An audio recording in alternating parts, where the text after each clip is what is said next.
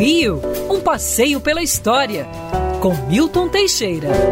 Amigo ouvinte, dia 17 de abril de 1904, a fábrica de tecelagem Bangu, no Rio de Janeiro, forma seu famoso time de futebol, o Bangu Futebol Clube. E, detalhe, foi o primeiro time de futebol formado por jogadores negros com um técnico negro. A fábrica Bangu surgiu em 1890, aproveitando os ex-escravos que agora livres podiam trabalhar na tecelagem, construiu um complexo industrial fantástico em Bangu, composto de sua sede central, tão gigantesca e imponente que foi usada em filmes como se fosse um campo de concentração. Também urbanizou o bairro de Bangu, criou o Clube Bangu, construiu a igrejinha de Nossa Senhora da Piedade e fez outras obras notáveis. A fábrica Bangu hoje é um museu, pertence ao passado, ela acabou já há alguns anos, mas durante décadas foi um exemplo de qualidade dos seus produtos exportados e usados pelos grandes costureiros época. Quanto ao time Bangu, esse prosperou e existe até hoje, não mais na primeira divisão, mas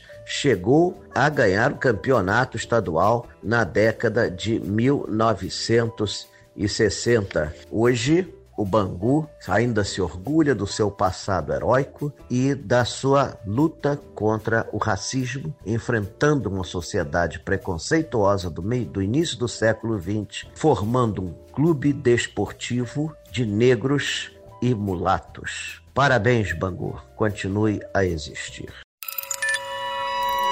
Quer ouvir essa coluna novamente? É só procurar nas plataformas de streaming de áudio. Conheça mais dos podcasts da Band News FM Rio.